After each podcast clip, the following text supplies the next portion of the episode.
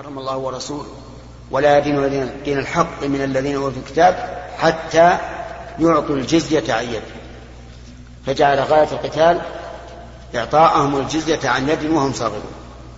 وعلى هذا فيكون هذا الحديث مخصصا بالآية. وتخصيص السنة بالقرآن نادر. يعني هو موجود لكنه نادر. منه هذا المثال. ومنه قوله تعالى يا أيها الذين آمنوا إذا جاءكم المؤمنات مهاجرات فامتحنوهن الله أعلم بإيمانهن فإن علمتموهن مؤمنات فلا ترجعوهن إلى الكفار. هذا مخصص لعموم ما صالح عليه النبي صلى الله عليه وعلى آله وسلم المشركين بالحديبية وهو أنه من جاء منهم مسلما فإننا إيش؟ نرده إليه فالعموم يشمل حتى النساء. لكن الآية أخرجت النساء.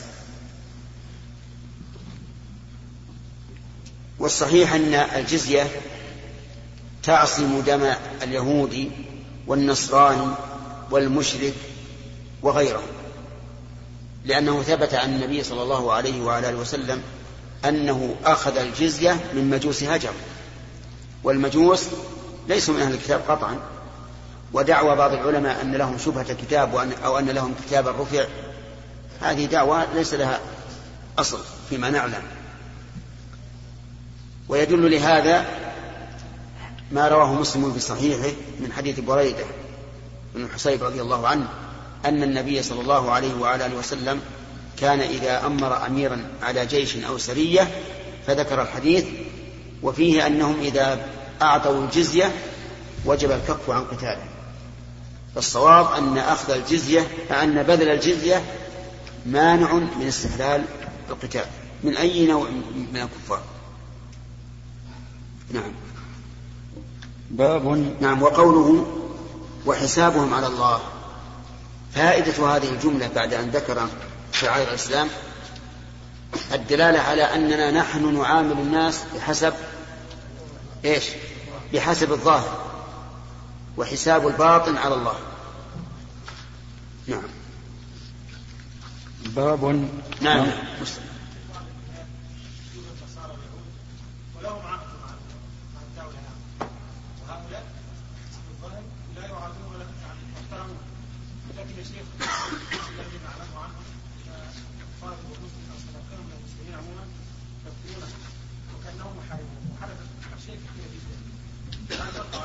هؤلاء إذا قتلوا مسلما أو اعتدوا عليه انتقض عهدهم نعم. باب من قال إن الإيمان هو العمل لقول الله تعالى وتلك الجنة التي أورثتموها بما كنتم تعملون. وقال عدة من أهل العلم في قوله تعالى فوربك لنسألنهم أجمعين عما كانوا يعملون عن قول لا إله إلا الله. وقال لمثل هذا فليعمل العاملون. حدثنا أحمد بن يونس وموسى بن إسماعيل قال حدثنا إبراهيم بن سعد قال حدثنا ابن شهاب عن سعيد بن المسيب عن أبي هريرة أن رسول الله صلى الله عليه وسلم سئل أي العمل أفضل فقال إيمان بالله ورسوله. قيل ثم ماذا؟ قال الجهاد في سبيل الله. قيل ثم ماذا؟ قال حج مبرور. نعم لا شك أن الإيمان من العمل. نعم. لا شك أن العمل من الإيمان. وأما حص أبو خير رحمه الله باب من قال إن الإيمان هو العمل فالقائل بذلك لا يريد أنه عمل بلا إيمان عمل مجرد.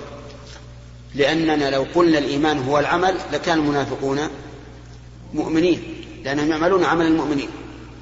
لكن مراد القائل أن العمل من الإيمان. أن العمل من الإيمان ولا شك أن العمل من الإيمان وقد عرفنا فيما سبق أن مذهب أهل السنة والجماعة أن الإيمان قول وعمل قول القلب واللسان وعمل القلب واللسان والجوارح وهذا لا شك فيه. وأما قوله تعالى وتلك الجنة التي أورثتموها بما كنتم تعملون فيقال نعم الإيمان من العمل لأن الإيمان إقرار القلب. والإقرار نوع من العمل لكنه عمل قلب. ثم يلي ذلك أو ينبني على ذلك عمل الجوارح كإقام الصلاة وإيتاء الزكاة وصوم رمضان وحج البيت.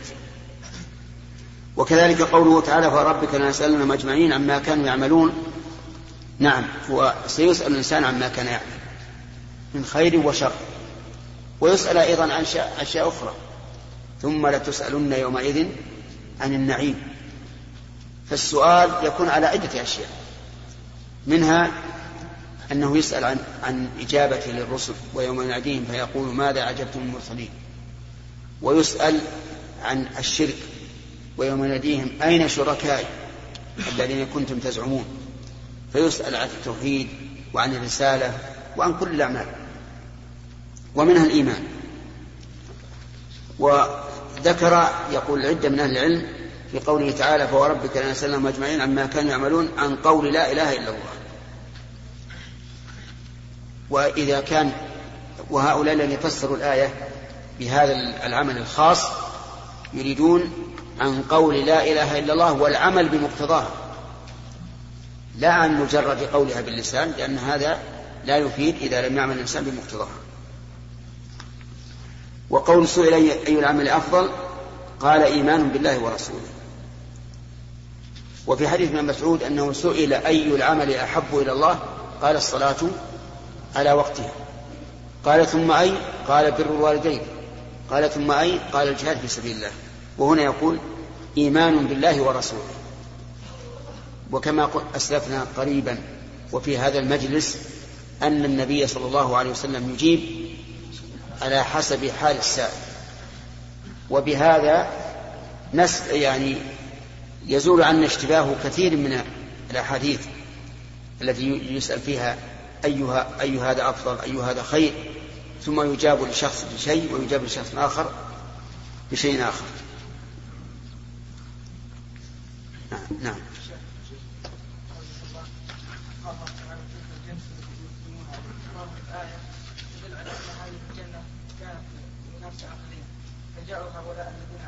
نعم. نعم. هذا صحيح. كل إنسان مؤمن يرث الكفار الذين كان لهم أمكنة في الجنة. لأنه كل نفس لها مكان في الجنة ومكان في النار. فيرث أهل الجنة أهل النار في أماكنهم في الجنة ويرث أهل النار أهل الجنة في أماكنهم من النار. ولهذا يقال للمؤمن هذا مقعدك ويشار إلى مقعده إلى مقعده في النار ويقال للكافر هذا مقعدك ويشار إلى مقعده في الجنة من أجل أن يزداد المؤمن فرحا وسرورا وغبطة والكافر يزداد حزنا وحسرة. نعم.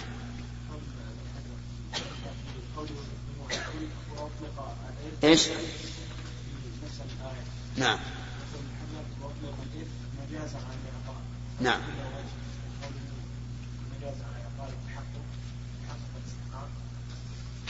لا الأصل أن, أن الإرث ما خلف عن الغير هذا الأصل. ووجهه ما قلت لكم. نعم. إيش؟ ذكرنا ان اختلاف اجوبه النبي في اي العمل افضل نعم نعم. الله اختلاف حال السائل نعم. فهل هذا أيضا في نفس عبارات نص الحديث الواحد؟ يعني أيضا اي نعم نعم نعم وكذلك ربما يكون مثلا في بعض بعض الحديث إذا ذكر اثنين أو ثلاثة يكون هذا الثاني في حديث آخر مقدم عليه غيره هذا سؤالك؟ طيب. اي نعم. باب إذا لم يكن الإسلام على الحقيقة وكان على الاستسلام أو الخوف من القتل لقوله تعالى قالت الأعراب آمنا قل لم تؤمنوا ولكن قولوا أسلمنا. فإذا كان على الحقيقة فهو على قوله جل ذكره إن الدين عند الله الإسلام. حدثنا أبو اليمان قال نعم. أخبرنا باب إذا لم يكن الإسلام الحقيقة وكان على الاستسلام أو الخوف من القتل. واستدل بقوله قالت الأعراب آمنا قل لم تؤمنوا ولكن قولوا أسلمنا. هذه الآية أشكلت على كثير على بعض العلماء فقالوا إن المراد بالإسلام هنا الاستسلام الظاهر. وقال بعضهم بل هو الإسلام لكنه لم يصل إلى حد الإيمان لأن الإيمان أفضل من الإسلام عند اقتران أحدهما بالآخر. ولهذا قال هنا ولكن قولوا أسلمنا ولما يدخل الإيمان في قلوبكم وكلمة لما مقتضاها اللغوي أنه لم يدخل ولكن سيدخل. وعلى هذا فيكون الخطاب لأناس ضعيف الإيمان. لكنهم في أعمالهم الظاهرة مستسلمون تماما مسلمون تماما. لكن القلب لم يطمئن بعد بالإيمان. وهذا يوجد كثيرا في بني آدم. تجد الإنسان في أعماله الظاهرة قد قام بها على أكمل وجه. لكن إيمانه فيه فيه شيء. لم يدخل الإيمان إلى إلى قلبه. وهذا هو الصحيح. وأما بعض العلماء فقال لا إن المراد بالإسلام هنا الاستسلام الظاهر وأن القوم منافقون وليس على الإسلام الحقيقي. وهنا نبحث هل بين الإسلام والإيمان فرق؟ لأن الله هنا أثبت الإسلام ونفى الإيمان. فيقال أما إذا أطلق أحدهما فإنه يشمل الآخر.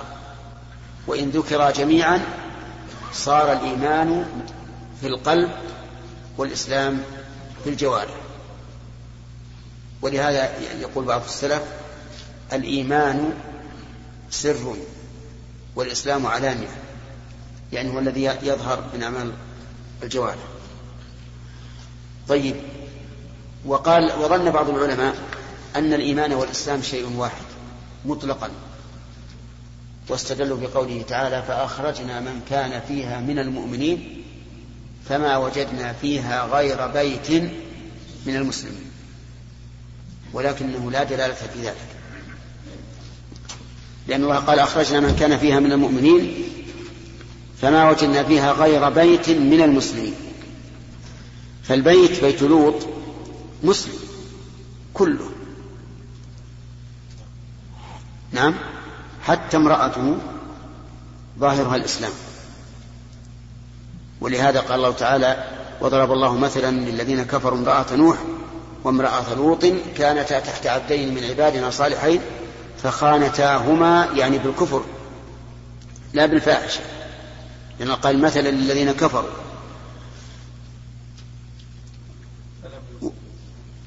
نعم. فالبيت بيت لوط كله مسلم. حتى امرأته لا تعاد لكن من الذي نجا وخرج؟ المؤمن. وهم أهله. إلا المرأة فإنها بقيت. لم تخرج معهم لأنها مسلمة وليست مؤمنة مسلمة في الظاهر وليست مؤمنة. فقوله فما ولهذا قال غير بيت من المسلمين ولم ولم يقل فما وجدنا فيها إلا أناسا من المسلمين. قال إلا بيت غير بيت من المسلمين. وهذا فرق واضح أن الإيمان شيء والإسلام شيء آخر. وهذا إذا جمع نعم. حدثنا أبو اليمان نعم.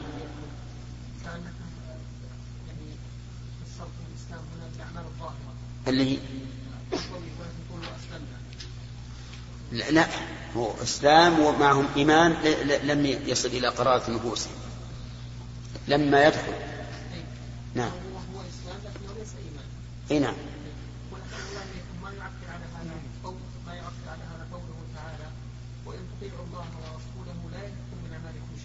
نعم. فدل هذا على انهم ليسوا مسلمين أصلا كيف؟ لانهم لو كانوا مسلمين لكانوا مطيعين لله ورسوله الإسلام قد قد يقوم الإنسان بطاعة الله ورسوله على سبيل العموم وقد يكون منه تقصير. فالآية عامة. إن تطيعوا الله في كل شيء لا يلتكم من أعمالكم شيئا. في بعض الشيء لا يلتكم من أعمالكم شيئا حتى لو بعض الشيء إذا أطعت الله فيه. ولكن لا يمكن أن تكون طاعة إلا مع إيمان. مبنية عليه. لأن من شرط الطاعة التوحيد.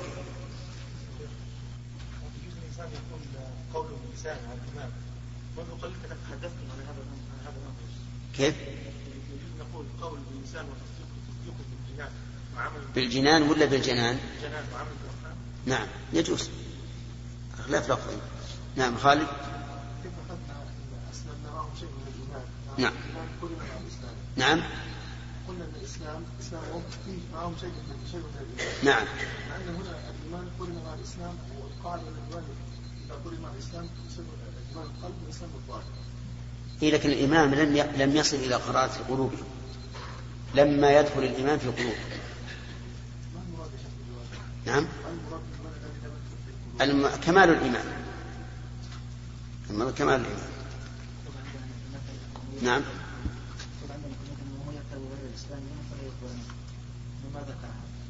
لا عندنا فإذا كان على الحقيقة فهو على قوله جل ذكره إن الدين عند الله الإسلام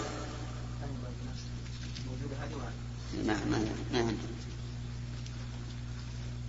حدثنا أبو اليمان قال أخبرنا شعيب عن الزهري قال أخبرنا عامر بن سعد بن أبي وقاص عن سعد رضي الله عنه أن رسول الله صلى الله عليه وسلم أعطى رهطا وسعد جالس فترك رسول الله صلى الله عليه وسلم رجلا هو أعجبهم إلي.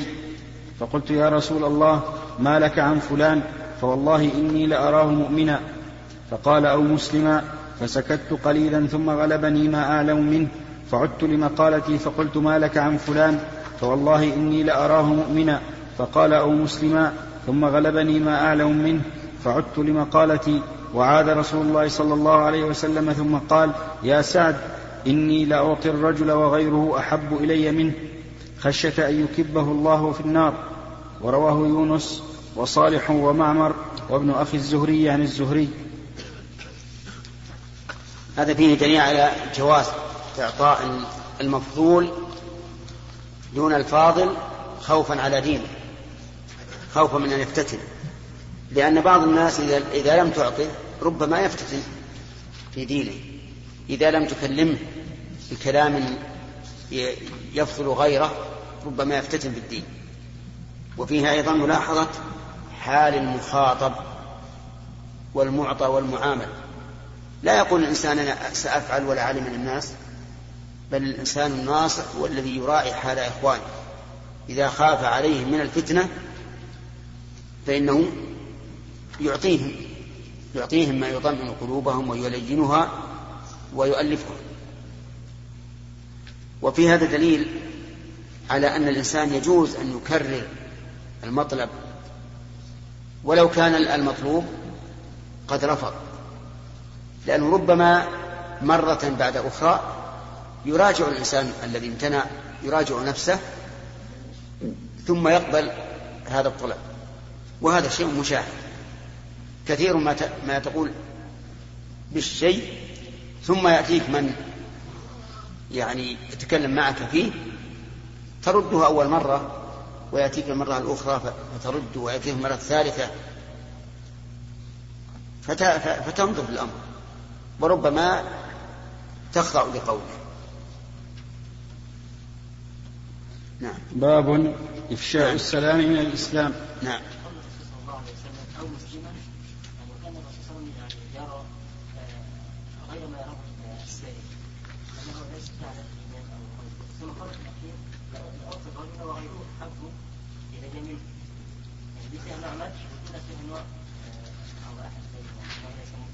إي نعم.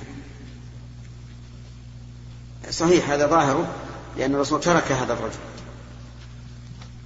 وقال سعد إني لأراه مؤمنا فقال أو مسلم.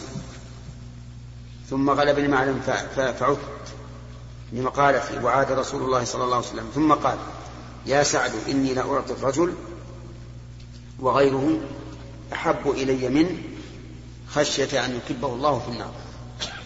فظاهر هذا العكس. ظاهر هذا العكس. لكن يقال والله أعلم في الجواب إن الرسول عليه الصلاة والسلام أعطى أولئك لأنهم أشد خطرا من هذا. الذين أعطاهم أشد خطرا من حال هذا الرجل الذي كرر فيه وقال إنه مسلم. ما عندك الشرح شيء؟ يا مصطفى.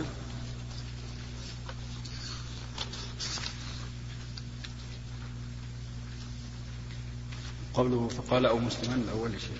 من الأول؟ الأول كده. هو بإسكان الواو لا بفتحها فقيل هي للتنويع وقال بعضهم هي للتشريك وأنه أمره أن يقولهما معا لأنه أحوط.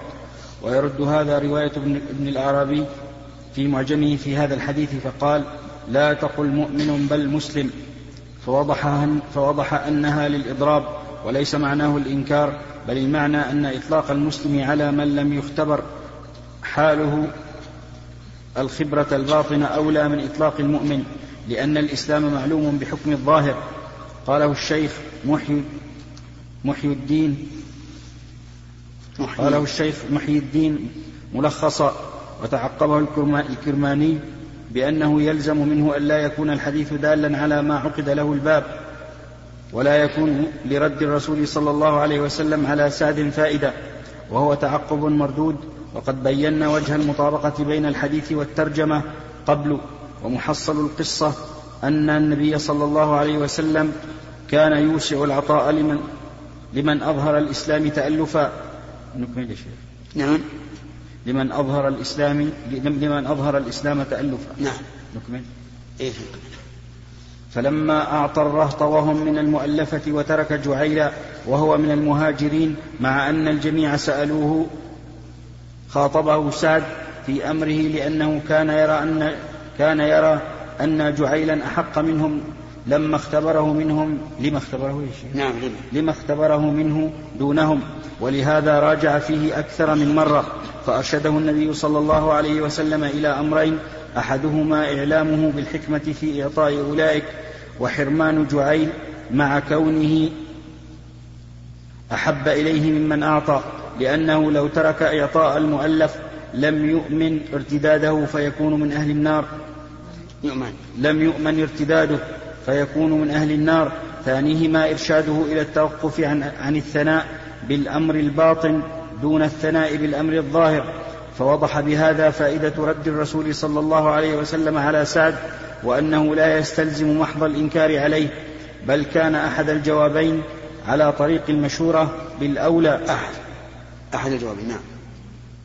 بل كان أحد أحد كما قلت بل كان أحد الجوابين على طريق المشورة بالأولى والآخر على طريق الاعتذار. يعني أحد مدام قال والآخر في أحد بالضبط. والآخر على طريق الاعتذار فإن قيل كيف لم تقبل شهادة سعد لجعيل بالإيمان ولو شهد له بالعدالة لقبل منه وهي تستلزم الإيمان. فالجواب أن كلام سعد لم يخرج مخرج الشهادة وإنما خرج مخرج المدح له والتوسل في الطلب لأجله فلهذا نوقش في لفظه حتى ولو كان بلفظ الشهادة. لما استلزمت المشورة عليه بالأمر الأول حتى ولو كان بلفظ الشهادة لما استلزمت المشورة, المشورة عليه بالأمر الأولى رد, رد شهادته. رد. رد شهادته بل السياق يرشد إلى أنه قبل قبل قوله فيه بدليل قبل. بل السياق يرشد إلى أنه قبل قوله فيه بدليل أنه اعتذر إليه. وروينا في مسند محمد بن هارون الروياني وغيره بإسناد صحيح إلى أبي سالم الجيشاني عن أبي ذر أن رسول الله صلى الله عليه وسلم قال له كيف ترى جعيلا قال قلت كشكله من الناس يعني المهاجرين. قال فكيف ترى فلانا؟ قال قلت سيد من سادات الناس. قال فجعيل خير من ملء الأرض من فلان. قال قلت ففلان هكذا وأنت تصنع به ما تصنع. قال إنه رأس قومه فأنا أتألفهم به. فهذه منزلة جعيل المذكور عند النبي صلى الله عليه وسلم كما ترى. فظهرت بهذا الحكمة في حرمانه وإعطاء غيره. وأن ذلك لمصلحة, لمصلحة التأليف كما قررناه وفي حديث الباب من الفوائد.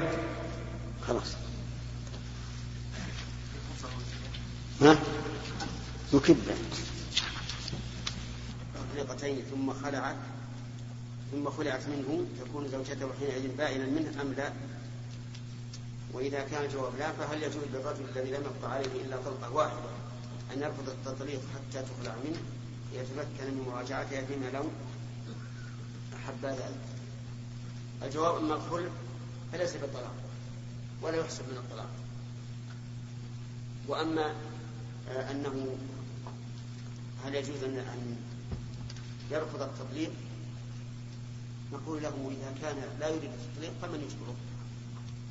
إذا كان الرجل لا يريد أن يطلق لا أحد يجبره على ذلك. فإذا قيل طلق يقول لا. ولا ولا حرج عليه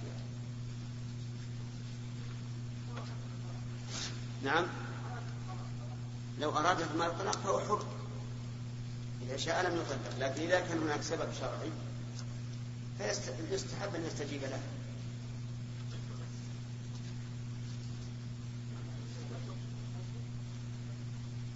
إيش؟ إيش؟ كانوا في البلد كثروا فيهم عدم الصلاة يقول كيف؟ إيه؟ من قال إن الأصل ترك الصلاة؟ هل تجزم إن اللي ذبح هذه الذبيحة لا يصلي؟ لا. خلاص. ما دام في بلد الاسلامي فهي حلال. قسمي إذا آجر رجل رجلا بيتا ثم تبين أنه أنهم لا يصلون كثير من الصلاة. فهل يفسد العقد؟ لا. لا يفسد لا استأجره للحرب. أما هذا ما استأجره ليختفي عن ترك الجماعة. هي ضابط هذا. من من استأجر الشيء ليفعل به المحرم فإنه لا لا يصح وأما من استأجره ففعل فيه المحرم فإنه لا يضر. هذا من أقسام العبيلي طيب. بسم الله. بسم الله الرحمن الرحيم. الحمد لله رب العالمين. وصلى الله وسلم على نبينا محمد وعلى آله وصحبه أجمعين. قال البخاري رحمه الله تعالى باب إفشاء السلام باب إفشاء السلام من الإسلام. وقال عمار ثلاث من جمعهن فقد جمع الإيمان الانصاف من نفسك وبذل السلام للعالم وبذل السلام للعالم والإنفاق من الإقتار. حدثنا قتيبة قال حدثنا الليث عن يزيد بن أبي حبيب عن أبي الخير عن عبد الله بن عمرو أن رجلا سأل رسول الله صلى الله عليه وسلم أي الإسلام خير؟ قال تطعم الطعام وتقرأ السلام على من عرفت ومن لم تعرف. بسم الله الرحمن الرحيم. باب إفشاء السلام من الإسلام. إفشاء يعني إظهاره ونشره بين الناس ابتداء وردا. وقال عمار بن ياسر ثلاث من جمعهن فقد جمع الإيمان الإنصاف من نفسه. وهذا من أقوى العدل. وقد قال الله تعالى يا أيها الذين آمنوا كونوا قوامين بالقسط شهداء الله ولو على أنفسكم. والإنصاف من النفس أن تعامل غيرك بما تحب أن يعاملك به. والثاني بذل السلام للعالم. وهذا ليس على عموم كما سيأتي في الحديث. والثالث الإنفاق من الاختار يعني أن تنفق حتى لا تكون مقترا. فتكون من بدلية كقوله تعالى ولو نشاء لجعلنا منكم ملائكة في الأرض يخلفون. منكم يا بهلول كقوله تعالى ولو نشاء لجعلنا منكم ملائكة أي بدلكم. وليست طبعا للتبعيض ولا لبيان الجنس.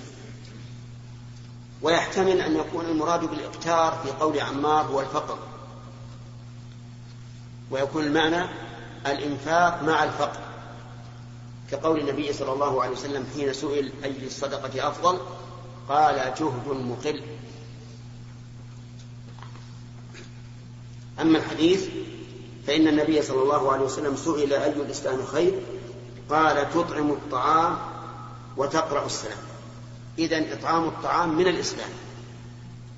إطعام الطعام من الإسلام ولكن هذا ليس على إطلاقه أيضا بل إطعام الطعام من احتاج إليه. أما إطعام الطعام إسرافا وبذخا أو إطعام الطعام للاستعانة به على محرم فليس هذا من الإسلام. قالوا تقرأ السلام أي تسلم على من ارجع ارجع ارجع في المكان اقرأ ارجع مكانك أولا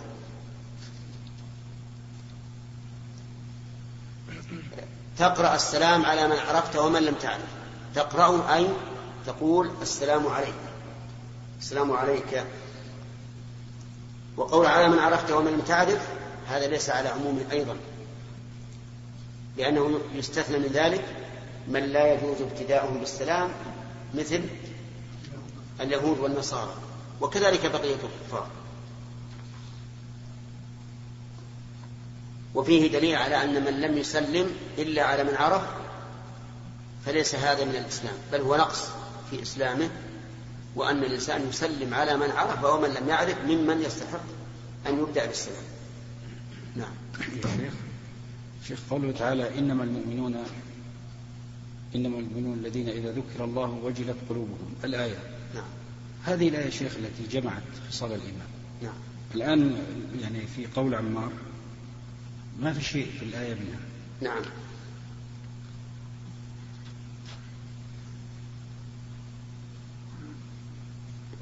وش الإشكال؟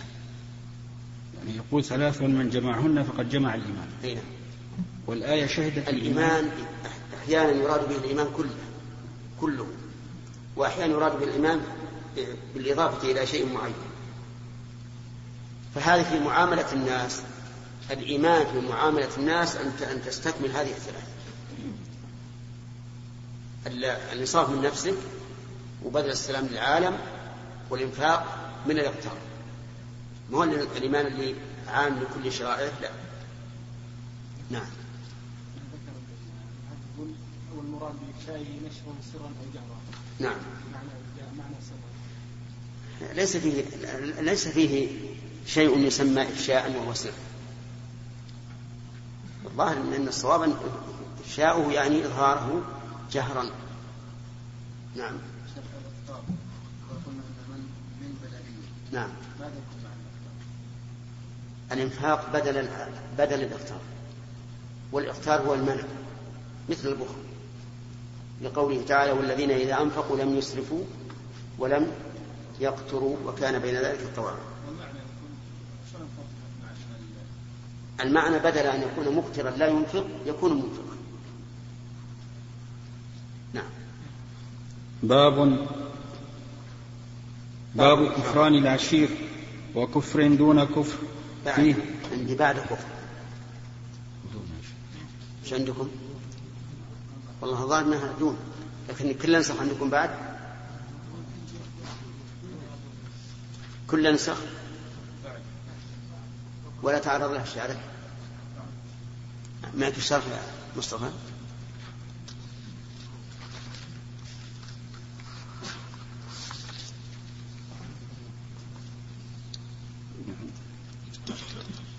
نعم.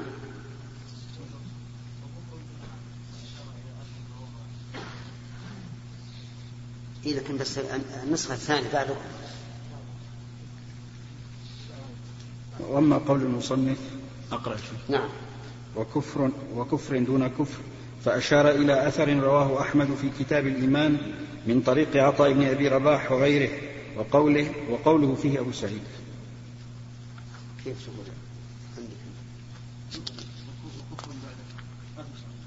ما في شرح. إيه. إيه حتى فتح الباب. ها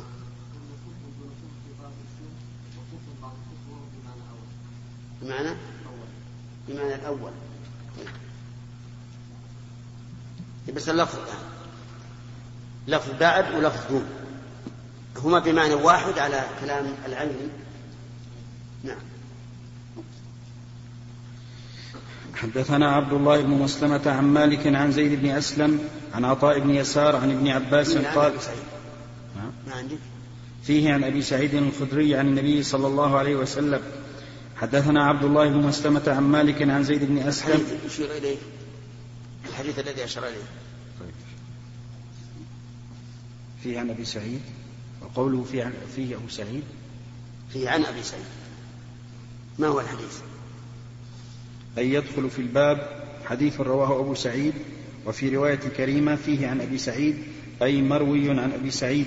وفائدة هذا الإشارة إلى أن للحديث طريقا غير الطريق المساقة وحديث, وحديث أبي سعيد أخرجه المؤلف في الحيض وغيره من طريق عياض بن عبد الله عنه وفيه قوله صلى الله عليه وسلم للنساء تصدقت فإني رأيتكن أكثر أهل النار. فقلنا ولم يا رسول الله؟ قال تكثرن, تكثرن اللعن وتكفرن العشير. الحديث ويحتمل أن يريد بذلك حديث أبي سعيد أيضا. لا يشكر الله من لا يشكر الناس. قاله القاضي أبو بكر المذكور والأول أظهر وأجرى على مألوف المصنف ويعضده إيراده لحديث ابن عباس بلفظ وتكفرن العشير والعشير الزوج قيل له عشير بمعنى معاشر أراد البخاري رحمه الله بهذه الترجمة إن الكفر قد لا يراد به الكفر. قد لا يراد به الكفر المخرج عن الملة قد يراد به كفران العشير أو كفران النعمة أو ما أشبه ذلك. ثم إن الكفر أيضا الكفر الشرعي قد يراد به كفر دون كفر. يعني أنه من خصال الكفر وليس الكفر كله. كقوله صلى الله عليه وسلم اثنتان في الناس هما بهم شرك. أو ما بهم كفر. الطعن في النسب والنياحة على الميت. ومعناهما بهم كفر أي أنهما من خصال الكفر.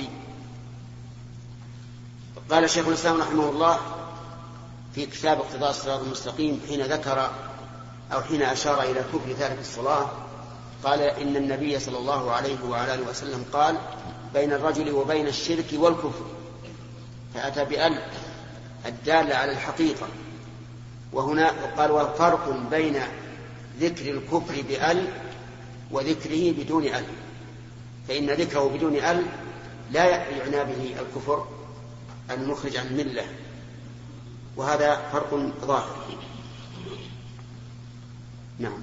حدثنا عبد الله بن مسلمة عن مالك عن زيد بن أسلم عن عطاء بن يسار عن ابن عباس قال قال النبي صلى الله عليه وسلم أريت النار فإذا أكثر أهلها النساء يكفرن. قيل أيكفرن بالله؟ قال يكفرن العشير ويكفرن الإحسان. لو أحسنت إلى إحداهن الدهر ثم رأت منك شيئا قالت ما رأيت منك خيرا قط. الله هذا الحديث كما ترون فيه إطلاق الكفر على كفران العشير أي كفران الزوج. وهو وسمي عشيرا لأنه معاشر لزوجته ومعاشرة له كقوله تعالى وعاشروهن بالمعروف. وفيه أيضا إطلاق الكفر على كفر النعمة والإحسان لقوله ويكفرن الإحسان. وفيه أيضا جواز إطلاق الوصف على الجنس وإن لم يتحقق في كل فرد منه لأن كفران العشير وكفران الإحسان ليس في كل امرأة من النساء. ولكن جنس النساء من خلقهن هذا. أن يكفرن العشير وأن يكفرن الإحسان. والشاهد من هذه الترجمة وما ذكر فيها من الحديث هو الإشارة إلى أن الكفر يطلق ولا يراد به الكفر المخرج من الملة. نعم. قول الصحابة قيل يكفرون يكفرون بالله بعد قول الرسول صلى الله عليه وسلم يكفرون هل يعتبر هذا مقاطعة أو وقف الرسول صلى الله عليه وسلم على يكفرون؟ لا لا أبدا ليس مقاطعة استفهام عن هذا المجمل. إي نعم. نعم. يحيى.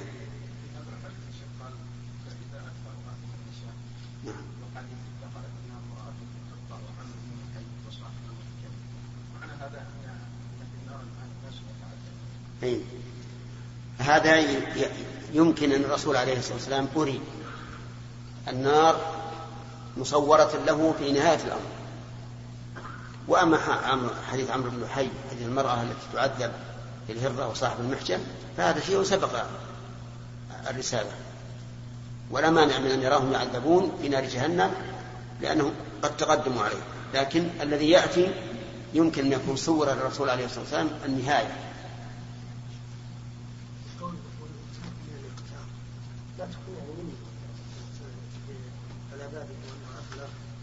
إيه؟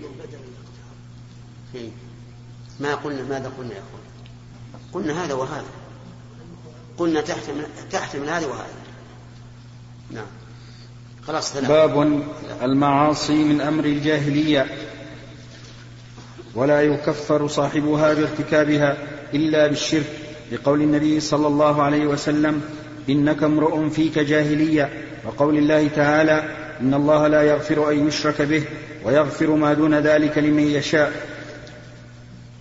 حدثنا سليمان بن حرب قال حدثنا شعبة عن واصل الأحدب عن المعرور قال لقيت أبا ذر بالربذة وعليه حلة وعلى غلامه حلة فسألته عن ذلك فقال إني ساببت رجلا فعيرته بأمه. فقال لي النبي صلى الله عليه وسلم يا أبا ذر عيرته بأمه إنك امرؤ فيك جاهلية. إخوانكم خولكم. جعلهم الله تحت أيديكم. فمن كان أخوه تحت يده فليطعمه مما يأكل وليلبسه مما يلبس ولا تكلفوهم ما يغلبهم. فإن, كلفت فإن كلفتموهم فأعينوهم. ترجمة واضحة. المعاصي من أمر الجاهلية ولا ولا يكفر صاحبها بارتكابها إلا بالشرك.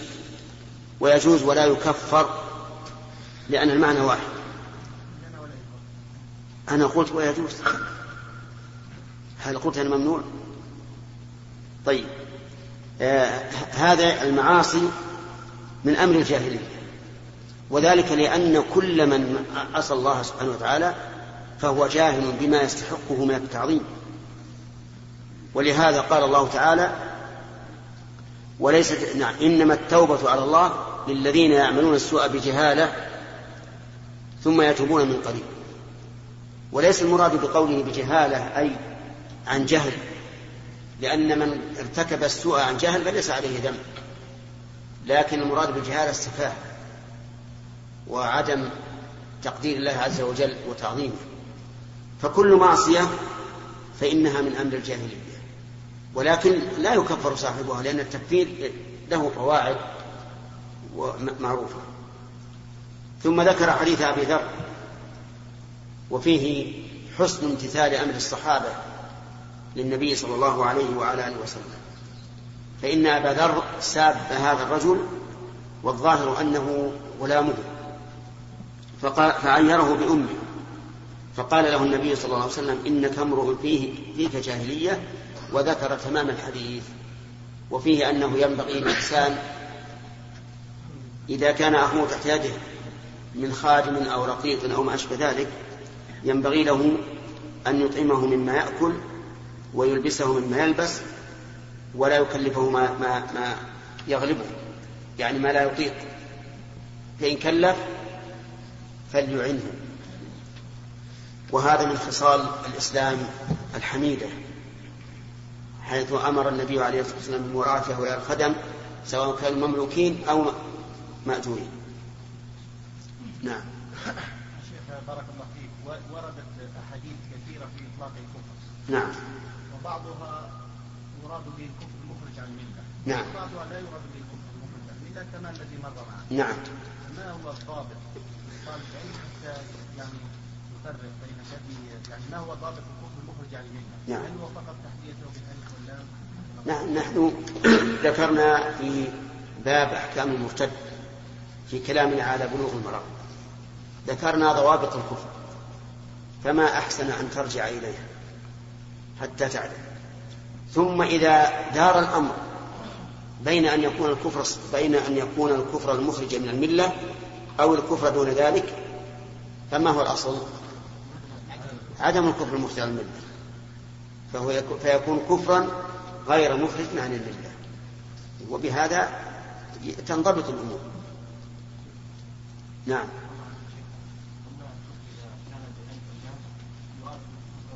نعم.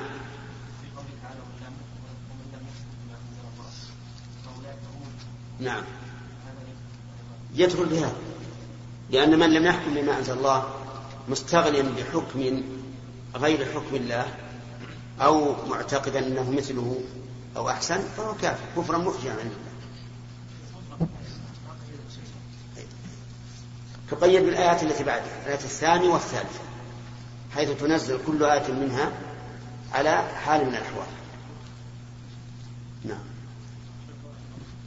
نعم.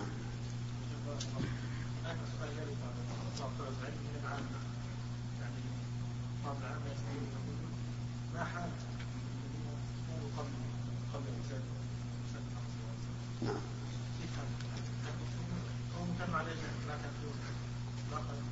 أما أما من كان على ملة عيسى فهو على ملة عيسى. من كان يتعبد بملة أيها عيسى الإخوة في ختام هذه. المادة ومن كان يتعبد بما بقي من في ملة لقاءات إسماعيل. متجددة.